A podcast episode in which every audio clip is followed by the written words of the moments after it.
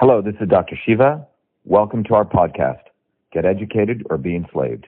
Episode 473, air date October 23rd, 2019. Okay, so hitting live. How are you? One second, it hasn't happened as yet. Yeah, we're live on Twitter right now. So people who are listening, this is Dr. Shiva Iyer. I'm with Romola, who um, um, who is in Quincy, right, Romola? I'm in Quincy, So- Quincy, Massachusetts. Yeah. So we're gonna have a discussion about our campaign, um, the caste system, be it India or the United States, and why I'm running for U.S. Senate. So, welcome everyone. Good morning and welcome to Romola D Reports. I'm Romola D, and I'm so excited this morning to be here with Dr. Shiva Ayyadurai, who is um, a very illustrious person all around. He is a U.S. Um, Senate candidate running in Massachusetts. Um, against a seat that's currently occupied by other Republicans, I gather. No other Uh, Democrats. Oh, the Democrats. Okay. Yeah, Ed so Markey, You can yep. describe that further. You're running um, for a seat that's currently occupied by Senator Ed Markey. Right. And I understand the other candidate who's currently running is Joe Kennedy. He's gonna challenge Ed Markey. Yeah. He's going to challenge Ed Markey. Great. So let me uh, continue with a little bit more of an int- introduction about Dr. Shiva. Dr. Shiva is an MIT scientist and, in fact, holds several degrees from MIT. And I am um, extremely impressed looking at his bio because he has degrees in electrical engineering, mechanical engineering, computer science, systems biology, and very young, and this is one of the most outstanding uh, biographical achievements and accomplishments uh, about Dr. Shiva is that in 1978, as a 14 year old, after completing a very special program in computer science at NYU in the mathematical science department, he was recruited by the University of Medicine and Dentistry of New Jersey as a research fellow, where he was the one who developed the very first electronic emulation of the entire interoffice mail system, which is what we know currently as email.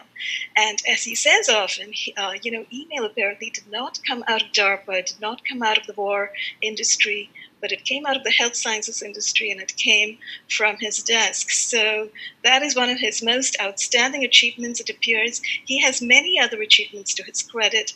Uh, he has been giving talks on climate change, the Paris Accords, vaccines, his own views on vaccines, a systems approach to medicine, which incorporates both the Eastern and Western forms of medicine, and um, various other aspects, I think, about science and technology, which I hope we can touch on a little bit today, because one of the big issues uh, facing all of us today is the politicizing of science.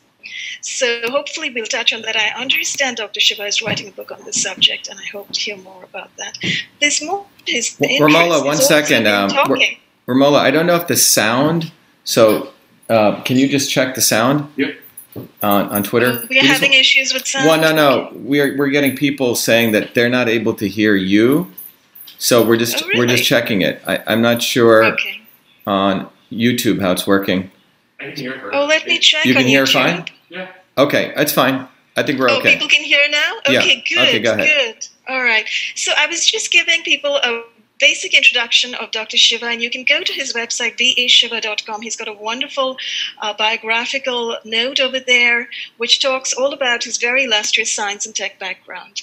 Um, and one of the things I was leading up to um, as I'm getting ready to give the floor to here to Dr. Shiva is that it's because of his um, very focused science and tech background that he seems to have a real understanding of the politics of science today and how science and tech is playing into government. But this morning, one of the big issues that we're going to be talking about is uh, something he suggested actually, which is the caste system in America, sort of the unknown or undisclosed caste system in America, which is somewhat similar to the caste system in India that both of us are familiar with. So, first of all, Dr. Shiva, welcome. Thank you so much for joining me. And um, I'm so excited about this morning's interview. Where would you like to start? Well, I think it's always good to start. You know, history is probably the best context. So uh, you mentioned the caste system, and I think it's probably good to start there. You know, in the United States, uh, we have a caste system.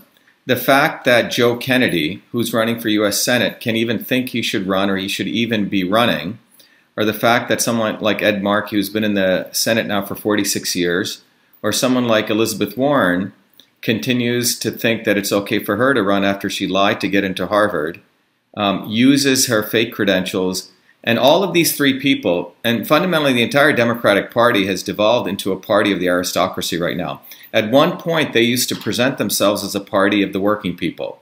But if you fundamentally look at it, they've become the party of the aristocracy. They're basically their own elite caste system, particularly the leadership of it. So if you look at the, the reason I mentioned Elizabeth Warren, Ed Markey, and Joe Kennedy, these people are what I call fake fighters. One is a fake Indian. And they promote themselves as though they're fighting for the working people in this country. A Harvard University promotes itself as though it's some very liberal, quote unquote, liberal university that's, you know, uh, drives people into caring about diversity and inclusivity.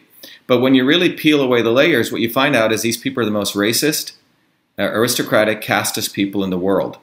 And, to, and in fact, in Boston, we call the elites the Boston Brahmins. You can look it up. Okay. We do. Yeah, and and and this is no accident. And to me, um, uh, when I look at where I come from, you know, not only from the the the system, a deplorable system of in the Indian caste system, which treated me, my family, and others, you know, as untouchables, that we were the lowest of the low, and the fact that I even made it to the United States, I'll talk about that is quite extraordinary. And then I grew up in New Jersey, you know, in Paterson, in Clifton, in Parsippany, all working class towns. Only the last several years, my parents moved to one of the elite um, public schools uh, so we could get a better education. But even there, I'll, I'll discuss more of that. But fundamentally, in the United States, we have a caste system. And I've always wondered why is it that I even want to participate in politics? Why is it I was an activist? growing up. That's a question I wanted to ask you: how you made that journey. You know, because well, it's um, it's never very been unusual for Indians really to participate in politics in the U.S. Well, most Indians in the United States are racist, and I say this not. Uh, it's just a statement of fact. Um, you won't find a lot of Indians like me in the United States, or for that matter, my family. Uh, Do you mean supremacists, sort of with a sort of a Brahminic? No, they're actually racist. They're racist towards people here, and they're actually casteist, which is even worse. So let me give you the context. Um, okay. you know, when I grew up in India, it took, you know, I, I remember being one of my earliest memories being a four year old kid playing with a friend of mine and, uh, you know, going to, you know, after playing, I think football or something, I was, we, we went over to his house and his mother made me stand outside of the house, oh. called me the word Shudra, and said that I and gave me would not allow me to come into their house. And this is like I mean this memory is so still deep within my psyche, gave me water in a different bowl and a different cup. Okay, because I was not, um, I, was not at their stature. Right, I was beneath them. So I remember. I had experienced that at the age of 17 um, with a family, a Brahmin family, who would um, give you water in a different tumbler and then wash the tumbler because you drank water out of it. Right. So, so you're this memory you're describing is even worse. It's yeah. So I, then I remember going to my mom and my mom said, Oh, yeah, they said that's how they treat us. And she explained to me when she would go to the well as a child in her village how they would shoo her away as though she was some animal or a pig or something. Oh so, um, so this journey of my deep interest in politics began at that age. Why was there this injustice? Because it seemed awfully wrong. But I was also motivated in, in science because my grandmother was a village healer. She was she didn't do this as a full time job. She did it because of a noble service, but she worked 16, 18 hours a day. She was black as charcoal, had tattoos all over her, but she had learned the traditional systems of Indian medicine. And on weekends, she was a village healer. People would come to her home. She would observe their face, practice a ancient system of medicine, uh, which is quite extraordinary. And I saw her figure out particular um, either uh, combinations of herbs or foods to give those particular people. It was personalized medicine, which is what Western medicine wants to become. So I was moved how this woman could do this. I was also moved by the fact why there was injustice in the society. Now you have to understand, my parents were quite extraordinary people. My mother uh, was a liberated woman by the time she was eight years old. Why? Because her father ran off with the maid, and she realized that she would have to stand up on her own two feet. So by the time my mom uh, not only got a bachelor's degree but a master's degree, there's a picture of my dear mom, this dark-skinned Indian woman, among 40 other men with turbans.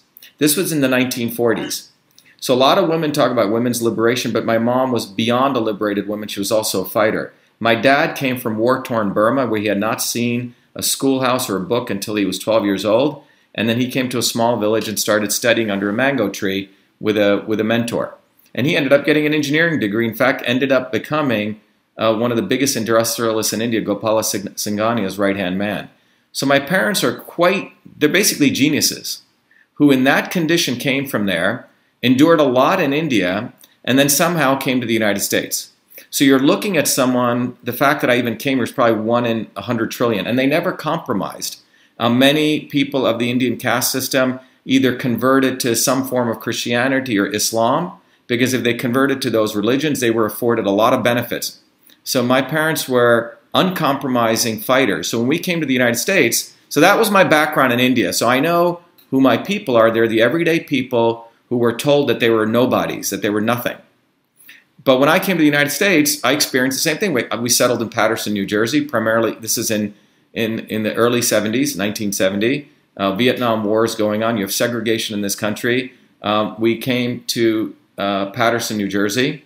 Segregation in the 1970s? Yeah, definitely. Have you been to Paterson? Paterson is predominantly all black still. You know, it's all African American. I see. Yeah. I see. Well, I've been to New Jersey to some of those places, you know, Newark and so forth. Yeah, and and then we moved to Clifton, which is a, a, a white working class town, and then Parsippany, and then finally into Livingston, New Jersey, which is predominantly Jewish, and and uh, you know, great school system, all public school system. So my parents kept moving to the better school system. In the in the Jewish school system, I think my sister and I were the only two dark skinned Indian kids among uh, 4,000 people. The Jewish part of the Jewish religion teaches people that they're the chosen people of God and they're the only ones who could be smart. So you can imagine when I started winning every award, that was problematic to certain people. You know, and I was also a good athlete.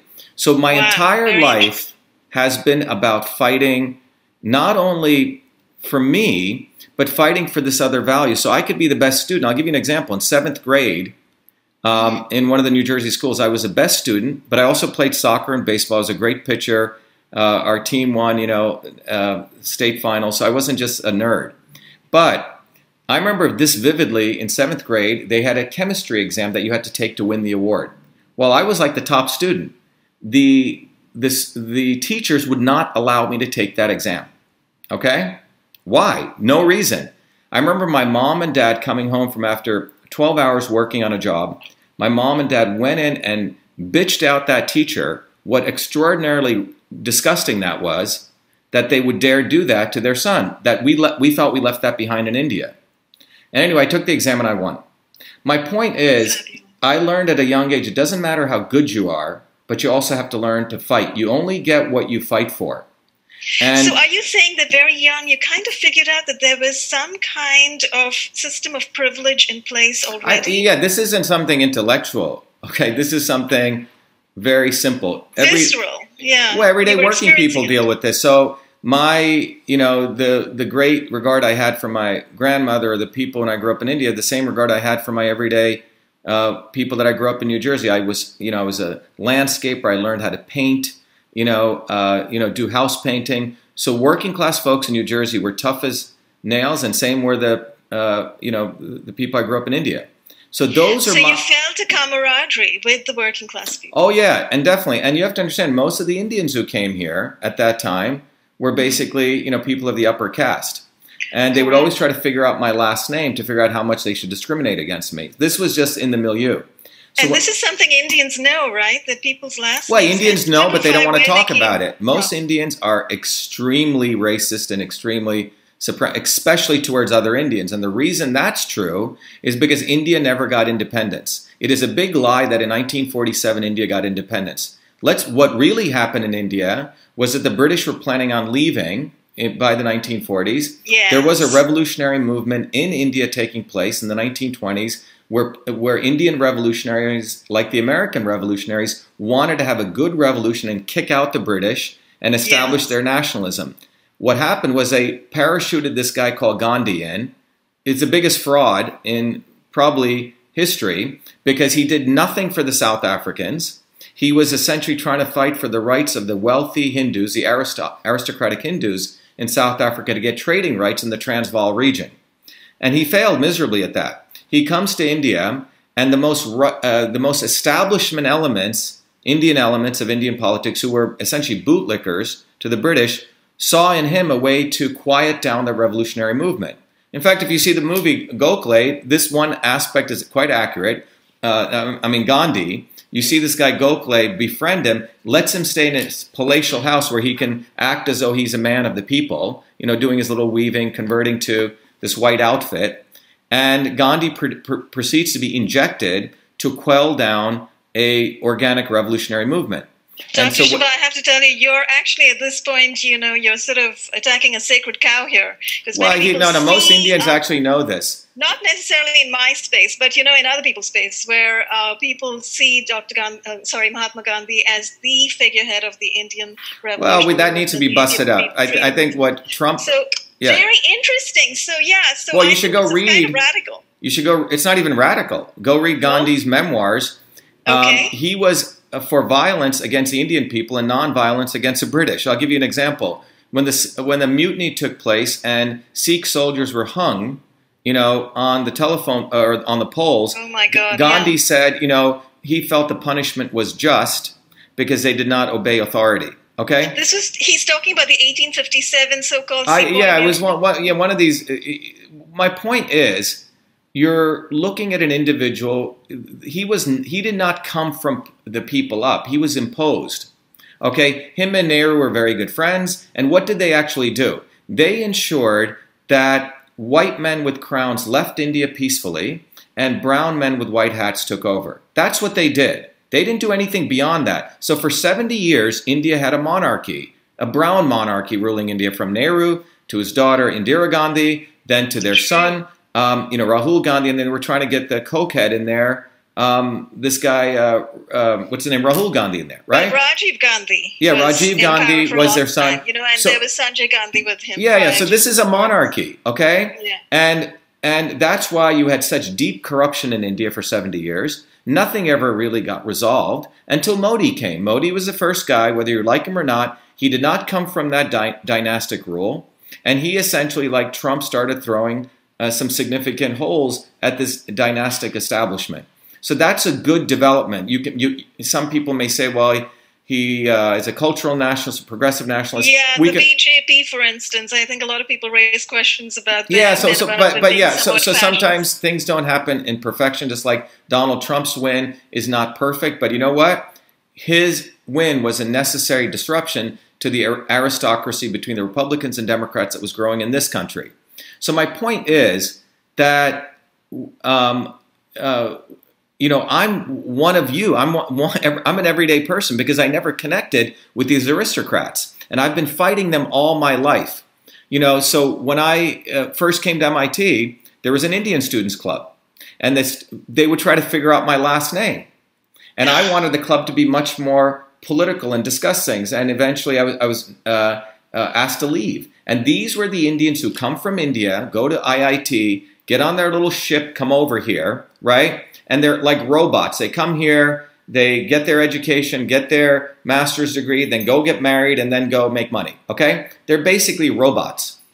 And, and, isn't IIT also a heavily Brahminical institution with only they're, mainly they're, Brahmin they're, kids being permitted to get in? It was that way when I was doing my, you know, my undergraduate in yeah. physics way back in the yeah. And, and this is a topic the Brahmins in the United States do not want to talk about, and most of the Brahmins in the United States are actually Democrats because the Democratic Party they love because it's a party of the aristocracy and it's a racist party also.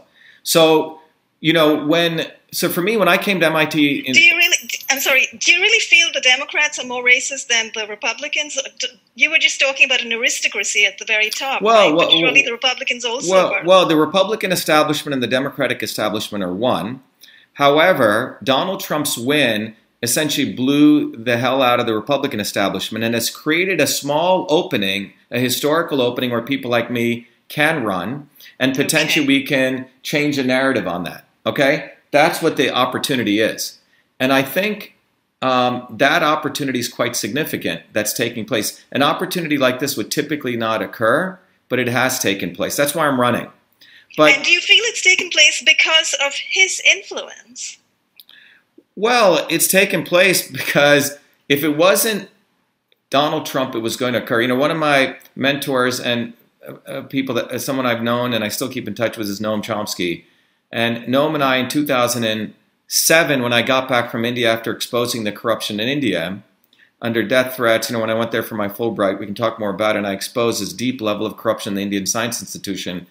We were talking about this when I got back, and Noam was saying, and he and I were discussing that basically both parties were no longer serving anyone, and that someone would come to address the interests of the American white working class because their interests were completely being ignored. And so, if it wasn't Trump, someone like him was going to come. Because what was happening was the elites on the East Coast and West Coast, you know, a multiracial aristocracy, thought that they know better than everyone else. That, you know, that we should focus on gay rights or transgender rights or, I mean, these aren't wrong issues, but they weren't affecting the broad mass of the American working class. And They're more cosmetic, you think? They were not only cosmetic issues; they weren't addressing the bigger issues: jobs, healthcare. You know, the level of uh, you know uh, infant mortality in, in Massachusetts, the in the United States, is higher than any developing nation. They weren't addressing significant issues. So Donald Trump's coming, you could say, was predicted. Um, he just happened to be the right person at the right place at the right time. You know. Okay. But for me, I've always been an activist. When I came to MIT 19 uh, 81. Uh, you mentioned, you know, I created the first email system. I did that before I came to MIT. It was done in Newark, New Jersey. You know, I, I looked at the entire system of office communications, inbox, outbox, folders, wrote 50,000 lines of code, called it email, and got the first US copyright. There's no controversy who invented email except the one created by the white liberal elite who want to always think that all great innovations must come from the uh, military industrial academic complex that it surely could not come. And that's the story. That's the narrative we get that everything came from DARPA, right? Yeah, it did. And by the way, a 14 year old uh, ki- American kid in uh, Franklin, Idaho, created the first TV. Okay? It took him 60 years to finally get recognition. In my case, it's a dual issue. A, because of my, you can look at what I look like, and I fight the military industrial academic complex. However, working people in this country whether black or white or brown, know that I'm their fighter. When they look at me, they see uh, me in them and uh, they see that I will fight for them and I'll win for them. So when I came to MIT, you'll see that I've I started a, a radical student newspaper. We exposed the Democrats and Republicans. This is back in 1980s because I saw a aristocrat, a, a, a black aristocrat by the name of Jesse Jackson, who sold out the entire movement to uh, you know uh, against supposedly the Republican elite to Mondale. He was creating this thing called the Rainbow Movement in 1984. There was a presidential election, and Jesse Jackson was essentially the not so obvious establishment. So by 1984, I had figured out politics at a, at, in, a, in a reasonably sophisticated way, where I realized there were people on the ground who were actually fighting everyday people, and then there were the educated or the, the establishment. And then the more insidious group was a not so obvious establishment, be it Gandhi in India or Jesse Jackson or Al Sharpton or uh, in the United States. So we started a newspaper called The Student. We agitated on campus. We, we exposed all sorts of issues. So I've always been a fighter. It just so happens I, I never cared for electoral politics because I saw it as just a complete a corrupt system. But when Donald Trump won in 2016, and he was eviscerating both the Democrats and the Republicans. I registered as an independent, voted for him, and then after I went to his inauguration, registered as a Republican in 2017 and ran for U.S. Senate against uh, Elizabeth Warren, um, who is a, a, an epitome of the aristocracy. She's an epitome of a complete fake fighter. And the fact that she uh, um, you know, said that she was a Native American Indian and used it to pretty much get whatever wealth and whatever stature she has is quite disgusting. So when we ran, you know, our campaign slogan was only the real Indian could defeat the fake Indian. Amazing slogan. We had pictures of her and her headdress and me side by side all over Massachusetts. And we forced her to take the DNA test, not Donald Trump. He did other things calling her Pocahontas, but we must have had at least 2,000 4 by 8 signs all over Massachusetts. And the volunteers that we had on the ground relentlessly attacked her. Not the Republican Party. The Republican Party ran a guy who faked a Photoshop picture uh, with, with Donald Trump. Okay, there's three hands in the picture. They were so afraid of me that they ran a fake Trumper. Now, going, you know, if you want to hearken, Now, did you actually say that you kind of uh, compelled her to take a DNA test? Did she? take- I sent her a DNA test kit. She, it's all, it's all on, it's all documented. She returned Oh, it. okay. We sent her three DNA test kits. She finally took it because everywhere you went in Massachusetts, you couldn't get away without seeing that headdress and me exposing her.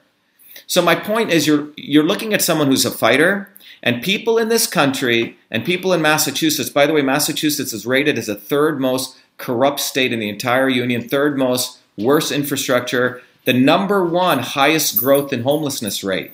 In, Let's in- talk about these things because you know we're both in Massachusetts, and um, I'm curious because people don't talk so much about the corruption in Mass- Massachusetts. What exactly do you see? How exactly has it entered, you know, the halls of state government, for instance, and city governments all all across this this state? And what's the effect that you see? Well, first of all, I believe three of the leadership of the Massachusetts State House were indicted and thrown in prison, just to give you an idea. Okay? You have a rich history of corruption in this country going all the way back to the Kennedys. Okay, the Kennedy is essentially one of the big crime families of Massachusetts. You know, they made their money bootlegging, and there's a huge history to them. One of them killed a woman and got away with it. All right?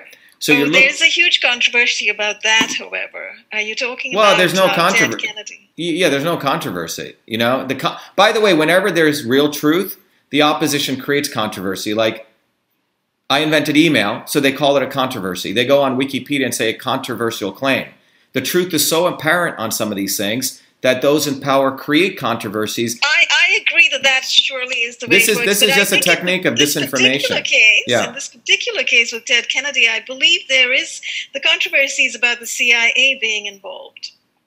Yeah, I don't know about that. I don't know about that. Um, I think I'll send you a link to a document uh, put out by a certain person, Charles Schlund, his affidavit, where uh, which is actually published on my website. Part of it, it's excerpts of it. Um, I'll send you the link to that, and you can. Well, let me a just tell you this: if you or I had done that, we'd be in prison. Okay, whether it was conspiracy or not, I'm saying the treatment of you or I or everyday person uh, would be a prison sentence for life. If it looks like you were the one who was uh, responsible. Well, yeah, for I mean, I mean, somebody, I mean, yes. you could even be uh, alleged to say something and you get dragged away. Okay, um, the the governor of Massachusetts, his son, literally molested a woman on a flight. Okay, multiple witnesses. It's completely been Charlie Baker's son. It's completely been hidden away. So this is no different than a caste system that took took place and exists in India. Okay, or the fact that if you're a member of the elite, there's a different yardstick for you and a different yardstick for everyone else. Right? Bill Clinton. Yes, and isn't that what's happening right now? And you know, there's a kind of a barricading. Once people get into those holes of power, there's all sorts of laws that are being rolled out to say, oh, you can't, you know, talk about public officials in this way or that way, or you're going to be put on a watch list, things like that. So that's a way of barricading and fortressing. What do you think about all of that? Well, I think I think what we're talking about is people in this country who voted for Donald Trump recognize that they had had enough of it. That they recognize that they're being mistreated, they're not being treated right, and the center of that corruption is Massachusetts. The center of all corruption, for that matter, in the world is Massachusetts. And I say this not without any hype, but if you just look at it, if you look at the two major institutions of science or engineering or uh, humanities, it's Harvard and MIT. They're located in MIT and Massachusetts. Harvard, yes. Right. If you go to MIT Kendall Square and you look in a less than a 100 yard radius, you will see all the major companies of the military industrial complex Facebook, Google, Amazon, Monsanto, MIT. You go down the list, Pfizer, everyone is in a one mile radius. It's the epis. I can give you the longitude and the latitude of, if you believe in the concept of a deep state, it's, I think it's about 42 degrees north, 72 degrees west. You can look it up. That's essentially the center of Cambridge, Massachusetts. So my point is, the I, so for me, so I find it quite ironic that a, a guy from India who came from untouchables, who grew up in working class communities in New Jersey from nothing, you know, who went to MIT, got four degrees, has learned how the elites operate, gets this amazing opportunity to run for U.S. Senate and to expose these guys and to fight for those people who have no voice, be it in India or working people in New Jersey or in this country or this state. And that's what people need. They need someone like me because Joe Kennedy goes and takes pictures of homeless people. He takes pictures with brown people. We, I don't need those pictures. I got them in my album, my family album. Okay? These people need to go get pictures right. taken because they're all fake. Elizabeth Warren needs to fake her way in. Ed Markey has been in Congress for 46 years. 46 years. And what have they delivered? Homelessness. Massachusetts has 18% increase just in the last year, the highest increase in homelessness rate than any other state. Number three in crumbling, crumbling infrastructure. When I mean infrastructure, bridges, roads. Uh, except in the small little vacuum around MIT, everyone else can go to hell. And the Public Integrity Organization rated uh, Massachusetts worst in corruption, number three. And then you have Jeffrey Epstein. You look at oh, the, yes. you have Jeffrey Epstein, Epstein who funded MIT, the president of MIT who should resign, completely resign. He, after he knew Epstein was convicted, took more money from him. So, what I want to say is that I feel an amazing honor to be a fighter and a warrior with all the assets that I've been able to accrue for everyday working people. And that's what this fight is going to be about. The United States Senate fight in 2020 is going to be an amazing opportunity for working people to finally have someone who represents them, someone like me. Now they're going to some people are going to have to get over the fact that I may not look like the politician that they're used to looking at, but I'm their fighter and I've always been fighting. I mean, you can go look at my credentials. There's a picture of me burning the South African flag on the steps of MIT. I was a scientist who exposed Monsanto. When I went for a two-year period to India, I was recruited by the uh, in, in 2008 9 recruited by the elite scientific institution to run the entire science institution of India. And I could have sat there in a beautiful bungalow, but instead of doing that, in six months, I exposed the corruption under death threats. I had to leave India and come back here. And I'm the one. And this was your Fulbright that you were talking about. Yeah, and then and then you know when my mom was dying about six years ago, and all the details of my inventing email went into the Smithsonian, it created a huge uproar because you know, I was a good, humble Indian guy, never talked about it. And when that took place, you can see the vicious attacks by the liberal elite media, the democratic liberal elite media, who could not fathom the fact that email did not occur at MIT. And I fought for that. We filed a lawsuit for $35 million and we won. We put Gawker Media out of business. I was appointed the bankruptcy chairman. And, you know, today I'm running for U.S. Senate. We got 100,000 votes against Elizabeth Warren five times more than any independent candidate after both parties illegally kept me off the debate stage. But this time we're going to win. And we're going to win for everyday people who actually need real representation.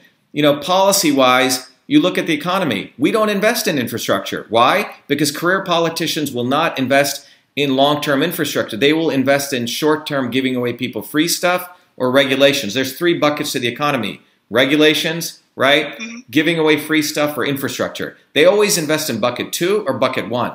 They will never make the hard choice invest in bucket three because they're not they don't think they're going to get elected because that's all they care about doing. I'm going to run for only one term, but I'm going to work five times more than any of these guys because 80% of their time they work trying to get reelected.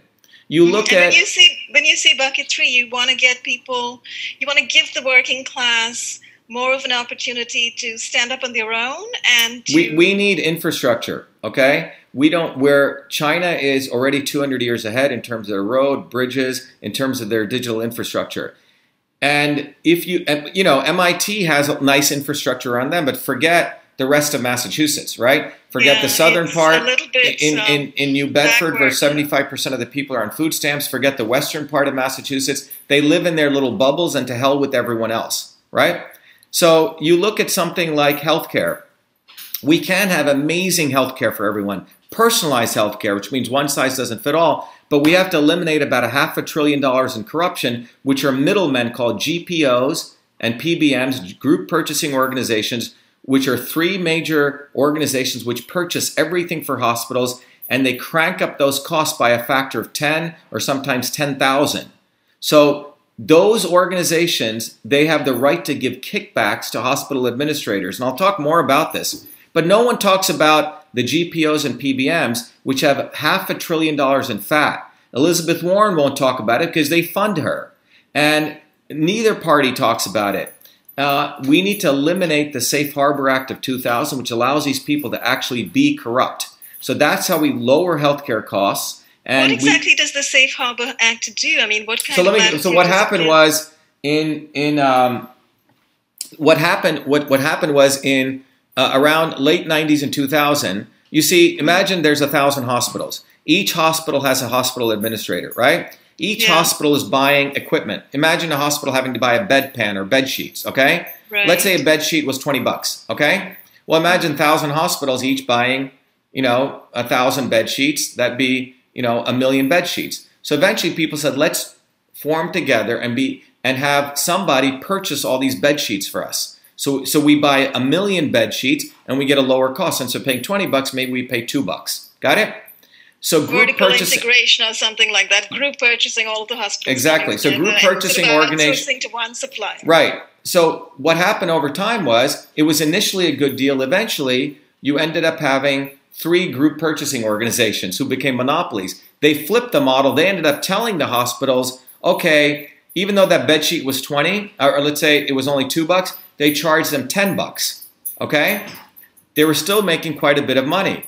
And they and they gave a little bit of kickback to those hospital administrators so they would keep quiet when the I bed sheet is actually Okay. two dollars. Okay? So you have this massive corruption. Three major GPOs control. Entrenched. Yeah, and this is supported by the career politicians because career politicians are nothing but criminals. They are muppets and puppets that basically create layers between you and me, the everyday working person, and the actual services. You see, the cost of services is too high, so we get more taxes. They inflate the costs, and who gets screwed in this is everyday people. That's that's what's actually going on. And the politicians serve for that interest because they don't fight for them until someone like me comes along or someone like Donald Trump came along. Because all of these guys have no other skills. They're not scientists, they're not inventors, they're not entrepreneurs, they're not plumbers, they're not electricians. They have no job. They go into politics to get elected, reelected, and essentially be middlemen. Let me take uh, education, right? Education is the biggest scam. You have a student whose parents think he should go to college, and Yeah. what that student gets used as collateral by the university to get student loans. So the student, the university prices fifty thousand dollars a semester. So the student go gets a loan, and they call it a student loan. It's not a student loan. It's a it's a gift to the university. It goes from the service provider, the student loan company, to the university. The university takes that yes, money. it does. Yeah, But and then they, it makes the student pay for it later. well, it's even more insidious than that. The the, stu- the the the universities put it into their big endowment fund, right? And they invested on Wall Street on real estate. They get 10, 20% return, right? And that grows because the university administrators are compensated on how much they grow that endowment. So now the student is in debt around $200,000 by the time they graduate. They can't go bankrupt, right? Because the student loan companies have written the loan schedules like that. This student doesn't know what he's signing. And furthermore, if for some reason, by the way, there's 4.5 million people with about $40,000 on average loans, which is $1.8 trillion. If that all goes kaput, guess who pays for it? You and me, the American worker, okay? Not the universities, uh, not even Right. those student loan companies. So here's my solution make those universities co sign the loans. They should co sign those loans. Why? Because if they co sign those loans, that means you as a university are responsible for that student's success. If he doesn't get a job, maybe you should advise him. Maybe you shouldn't get a degree in aard- aardvark anthropology, right? Maybe you shouldn't take that transgender studies course.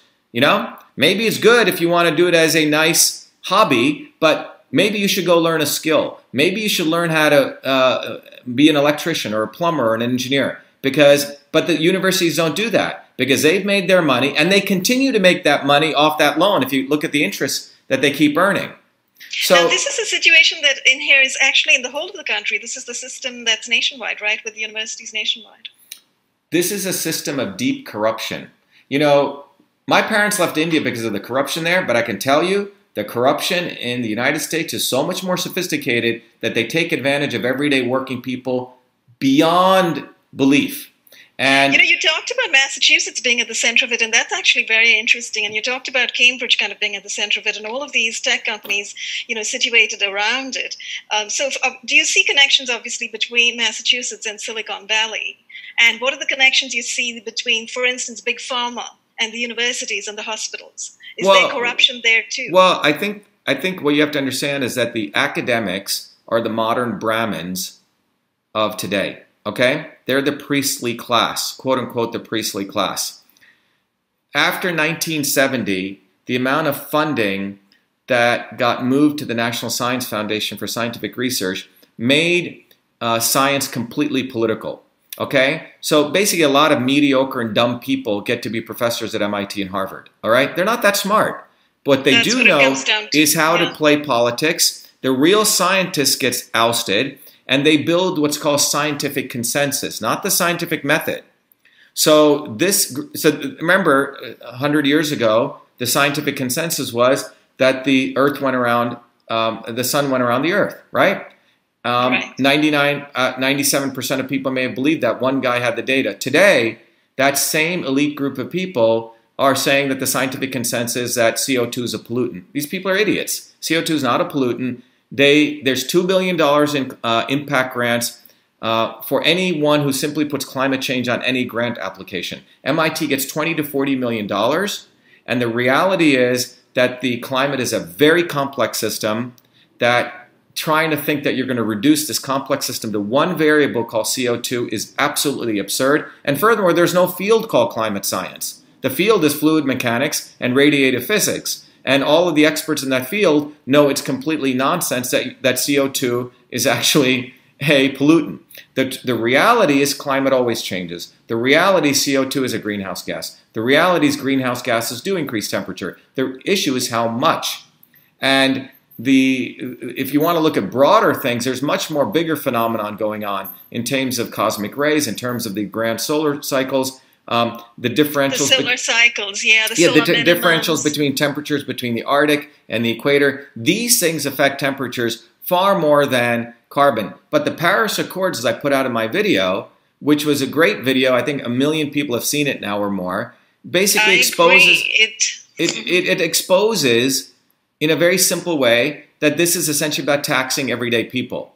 And, and that's what I can do because you're looking at someone who's a fighter. I can take very complex things and make them accessible. Part of the priestly class, part of the Brahmanical model, is to make everything so freaking complicated that no one can understand it. They use Well, that's what's happened right now. Nobody really understands how science has gotten politicized, how indeed, you know, um, Harvard and MIT are influencing the globalist policies of climate MIT and Harvard are completely cesspools.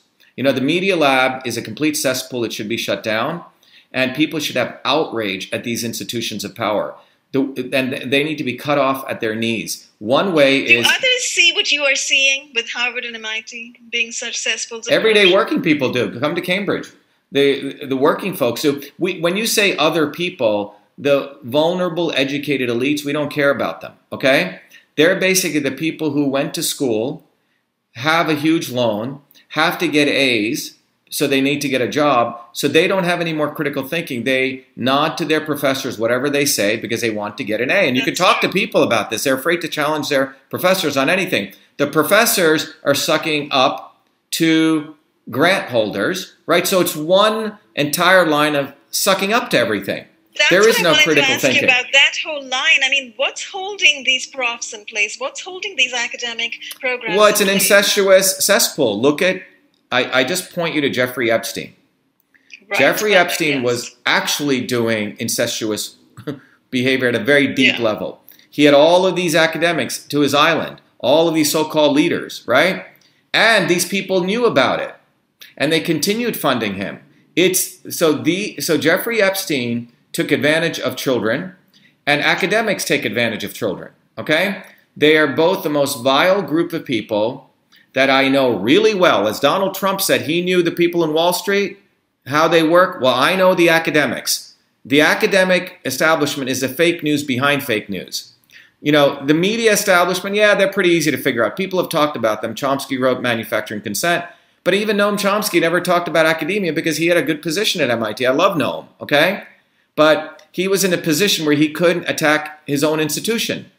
But the, See, the academics are seen as experts. The media quotes the academics as experts. The media cuts and pastes stance they want. academics. The academics are pay to play right now, okay? And after 1970, when the Mansfield Amendment got passed, which deliberately restricted the amount of funding that could go to basic science without any strings attached. Most of it became part of the National Science Foundation. So most academics today are lemmings. Okay? They got rid of all the good academics. There are a few good people, but the great Yeah, ones got yeah. you don't survive if you're a radical, if you speak your mind, etc. You'll be tossed Right. out. Yeah, I know. So I, I think the the most important thing is Massachusetts is the epicenter of the deep state. Joe Kennedy is the epitome of aristocracy. Ed Markey is the epitome of an entrenched corrupt person. Elizabeth Warren, complete fake person, complete example of the aristocracy. That's why they were so afraid of me. They didn't want to put me on the debate stage because had I got on the debate stage, the working people in this state, in this country, and for that matter in the world, would have known what a real fighter looks like. And they don't want real fighters. That's why this time we're going to win because the last election, people know how they mistreated me and people saw it. They kept us off the debate stage.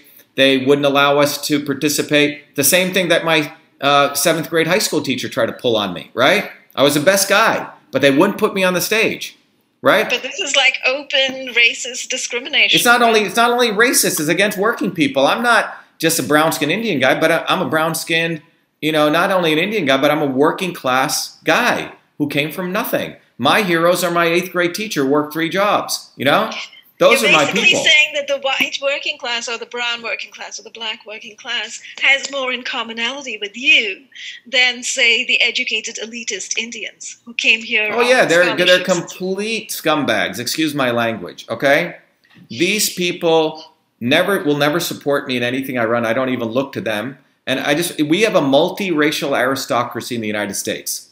Multiracial aristocracy. Which you know many people do not know Obama's. about. Do you do you trace that, for instance, as many people do? Do you know the secret societies, the Yale Skull and Bones? Yeah, I don't know about all this stuff. I don't even need to go there. We don't need to even go to the. We can just look right here. Just walk down to Harvard and see the kind of people that are there. It's. I mean, it's a multiracial aristocracy: black, brown, yellow, white. It's one group of aristocrats who think they're better than you and me, and they get.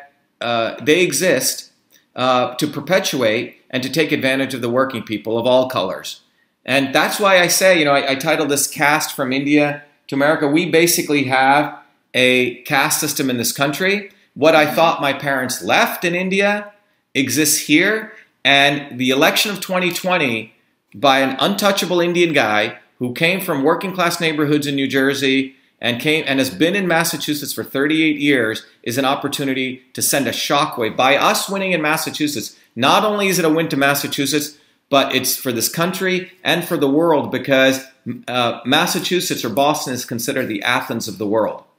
So, anyway, I hope this helped understand why I'm running. If people want to know more about our campaign, they can go to shivaforsenate.com.